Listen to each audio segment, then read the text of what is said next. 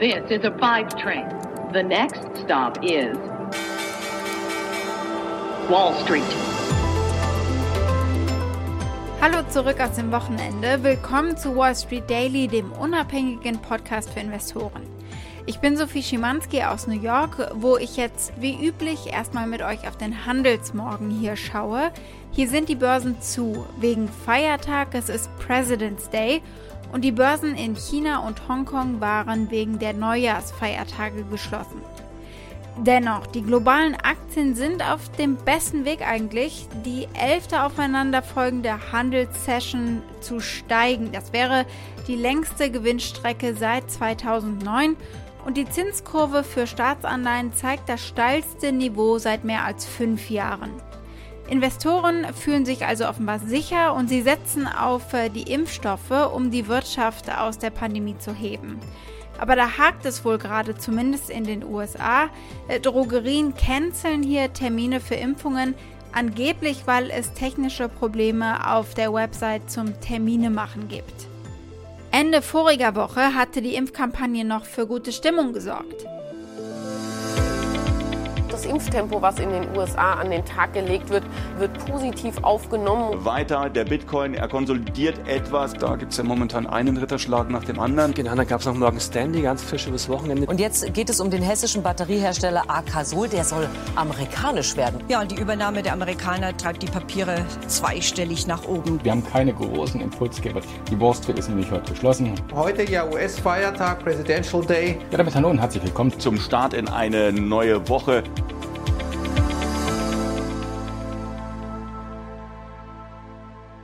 Worüber sprechen wir heute?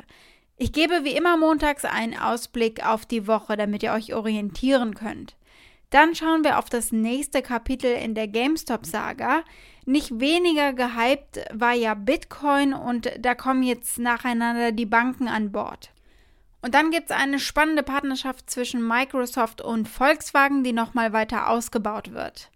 Wir schauen auf die Platinpreise und die Aktie des Tages ist die des deutschen Unternehmens Akasol.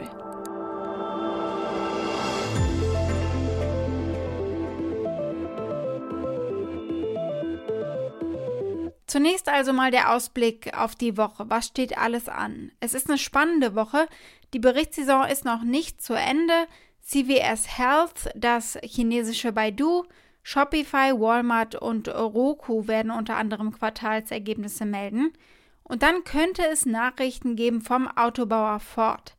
Es soll eine offizielle Ansage kommen, dass Ford in einem Fiesta-Werk in Köln-Merkenich Elektroautos bauen will. Das glaubt unter anderem die Fachzeitschrift Automobilwoche. In den U S A kürzt Ford derweil einige Schichten für weitere Wochen, weil ja weltweit die Chips knapp geworden sind. Das betrifft auch andere Autohersteller wie zum Beispiel G M, da haben wir letzte Woche drüber geredet. Und die GameStop-Saga geht tatsächlich vor den Kongress. Unter anderem wird Vlad Tenev, der C E O von Robinhood, dabei sein und die C E Os der Hedgefonds Citadel und Melvin.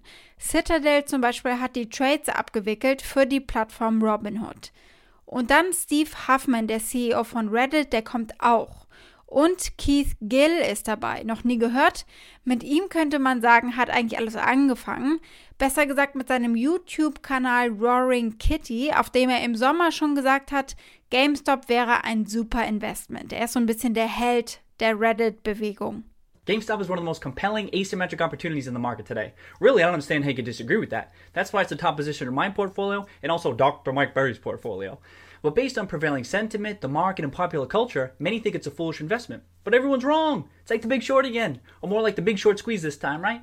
Und nun muss der vierunddreißigjährige, der in vielen Videos ein rotes Band um den Kopf gebunden hat, so ein bisschen wie ein Krieger, eben ganz offiziell nach Washington.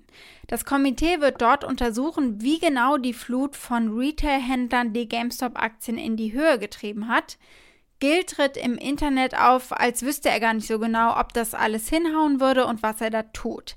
Es sei eine YOLO-Entscheidung gewesen. YOLO steht für You Only Live Once.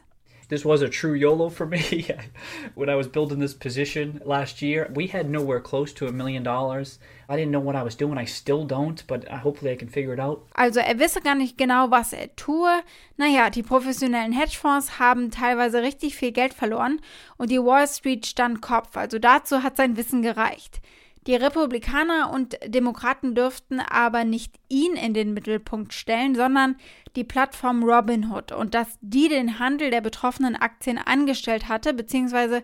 beschränkt hatte ähm, auf das Verkaufen einiger Papiere, die eben rasant angestiegen waren im Preis. Aber Maxine Waters, die Vorsitzende des Komitees, sagt in einem T V-Interview vorab, sie sei unvoreingenommen und die Anhörung sei eine Lernerfahrung. Den Namen vom Robinhood C E O muss sie aber nochmal üben bis dahin.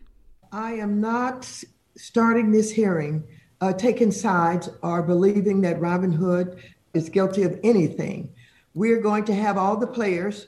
Uh, we will have um, uh, not only um, Robinhood, uh, Vladimir, um, Tenev, uh, I think is his name, Tenev. We'll have him there. We'll have the young man there from Reddit. Uh, his name is Keith Gill, who basically uh, started this mania. We will hopefully have uh, some uh, hedge fund representation there.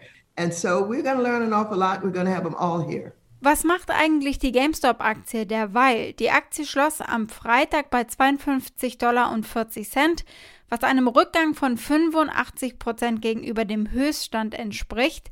Das durchschnittliche Kursziel der Analysten hat nichts damit zu tun, das liegt nämlich bei dreizehn Dollar vierundvierzig Cent.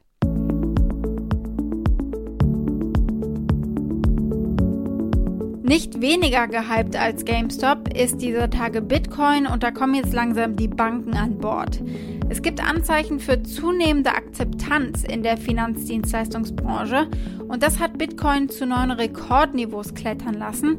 Die Kryptowährung stieg zum ersten Mal auf fünfzigtausend Dollar am Wochenende. Und nach jeder Menge Skepsis der Banken gibt es nun eine Nachricht nach der anderen, dass sie Bitcoin nutzen wollen auf die ein oder andere Weise. Die Investmenteinheit von Morgan Stanley zum Beispiel überlegt, ob sie auf Bitcoin setzen sollen. Und es gibt Hinweise darauf, dass immer mehr Unternehmen auch Dienste für Kryptowährungen hinzufügen. Wir haben zum Beispiel über Mastercard äh, gesprochen. Sie werden Karteninhabern die Möglichkeit geben, Transaktionen in bestimmten Kryptowährungen eben durchzuführen.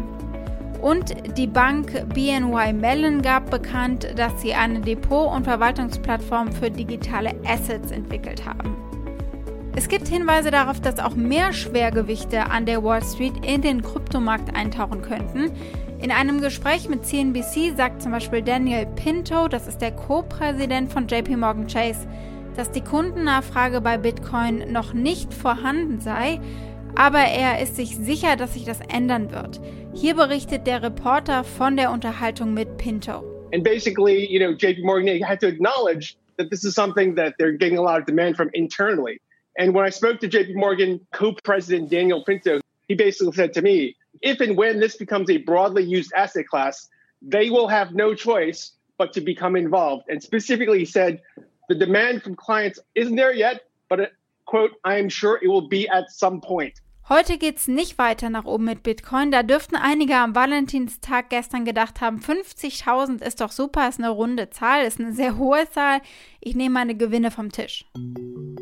Gucken wir als nächstes auf die Partnerschaft zwischen Microsoft und Volkswagen.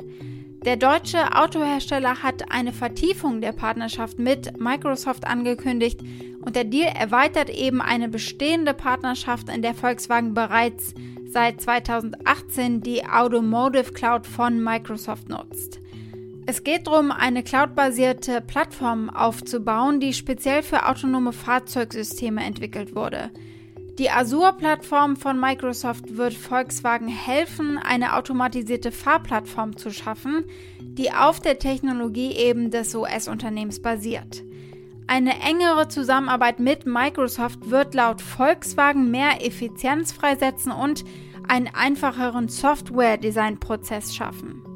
Hier mal ein Auszug aus einer Unterhaltung zwischen dem Volkswagen-Chef Herbert Diess und Microsoft C E O Satya Nadella, in der die beiden einander sehr zugewandt sind. Dies sagt, wir müssen uns als Unternehmen vom Autobauer weiterentwickeln zu einem ja regelrechten Softwareunternehmen, und er fragt, welchen Rat Satya Nadella ihnen geben könnte. Because we are in software and computers, we are really beginners. And it's quite dramatic. Now I think we have to change towards a company which is uh, running totally different, running mobility devices out there. So huge change. We admire you. I think we can uh, learn something from you. So what kind of advice would you give us? Herbert, first of all, it's such a pleasure to be with you and uh, your leadership team. Uh, I think that the way you're set up, both the case for change in Volkswagen, and ultimately it's going to come down to the leaders you have assembled uh, to drive this change.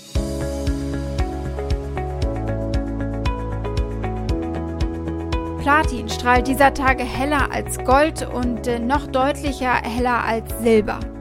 Platin hat einen weiteren Meilenstein erreicht. Der Preis des Edelmetalls liegt bei über dreizehntausend Dollar. Das ist der höchste Stand seit zweitausendfünfzehn. Der Preis für das Metall hat sich seit dem Absinken auf ein Mehrjahrestief im März zweitausendzwanzig inzwischen mehr als verdoppelt. Dafür gibt es mehrere Gründe. Die industrielle Nachfrage verbessert sich langsam und äh, die Annahme, dass Platin eine Schlüsselrolle beim Übergang zu grüner Energie spielen wird, ist natürlich auch wichtig. Und in den letzten paar Tagen ist auch noch ein recht schwacher Dollar hinzugekommen. Das Metall hat die letzte Woche mit einem zweistelligen prozentualen Gewinn beendet. Bisher sind die Preise in diesem Jahr um mehr als sechzehn Prozent gestiegen. Und Experten erwarten, dass diese Rallye dieses Jahr weiterlaufen wird. Unsere Aktie des Tages ist die von Akasol. Das deutsche Unternehmen stellt Lithium-Ionen-Batteriesysteme her für schwere Fahrzeuge, also für Busse, zum Beispiel für Bahnen oder Lastwagen, Industriefahrzeuge insgesamt und für Schiffe. Zu den Kunden gehören unter anderem schon Daimler und Volvo. Und Akasol ist zweitausendachtzehn an die Börse gegangen. Der C E O Sven Schulz hier zum Börsengang in einem Interview auf der I A A Nutzfahrzeuge. Ja, es ist sehr, sehr gut gelaufen. Das war natürlich ein logischer Schritt, dass Akasol bei diesem dynamischen Wachstum, was wir nun vor uns haben, finanzierungstechnisch sich anders aufstellen muss. Wir haben uns dann für den Börsengang logischerweise äh, entschieden. Es ist sehr, sehr gut angekommen. Die Investoren aus Deutschland, aber auch internationale Investoren äh, glauben sehr stark an äh, die Geschichte und die Weiterentwicklung von Akasol. Ich glaube, hier konnten wir sehr stark überzeugen, nicht zuletzt auch durch die äh, Kundenaufträge, die wir in unserem Orderbuch haben. Und insofern können wir jetzt mit den eingesammelten Mitteln sehr stark investieren, und das werden wir auch äh, intensiv tun die nächste Zeit. Aktuell steht die Aktie von Akasol bei rund hundertfünfundzwanzig Euro. Das ist ein absolut kometenhafter Anstieg äh, von den vierzig Euro, auf denen sie Ende Oktober standen. Aktuell gibt es wieder Big News, die das weiter antreiben dürften. Der U S-amerikanische Automobilzulieferer BorgWarner will den deutschen Batteriesystemhersteller übernehmen. Und das Angebot dieses amerikanischen Unternehmens dürfte auch Erfolg haben, weil BorgWarner sich offenbar bereits die Mehrheit der Aktien gesichert hat, weil der Firmengründer und C E O Sven Schulz, der rund siebenundvierzig Prozent der Aktien hält, und andere Gründer ihre Aktien verkaufen wollen. BorgWarner hat den Aktionären der Akasol A G jetzt ein freiwilliges Übernahmeangebot gemacht. Sie bieten hundertzwanzig Euro pro Aktie an, was einer Prämie von mehr als dreiundzwanzig Prozent entspricht gegenüber dem Durchschnittspreis der letzten drei Monate. Die Übernahme aller Aktien würde BorgWarner damit etwa siebenhundertdreißig Millionen Euro kosten. Akasol ist zuletzt kräftig gewachsen, aber sie stecken immer noch in den roten Zahlen. Mit dem Deal kann Akasol natürlich von der globalen Reichweite von BorgWarner profitieren. Der weitaus größere U S-Konzern ist nach eigenen Angaben in vierundzwanzig Ländern aktiv und hat zuletzt einen Umsatz gemacht von vierzehn Komma fünf Milliarden Dollar. Wall Street. Das war's mit Wall Street Daily für heute. Ich wünsche euch einen schönen Abend. Ihr erreicht mich via E-Mail unter wall street daily at mediapioneer punkt com. Und damit wünsche ich euch einen schönen Abend. Bis morgen, eure Sophie.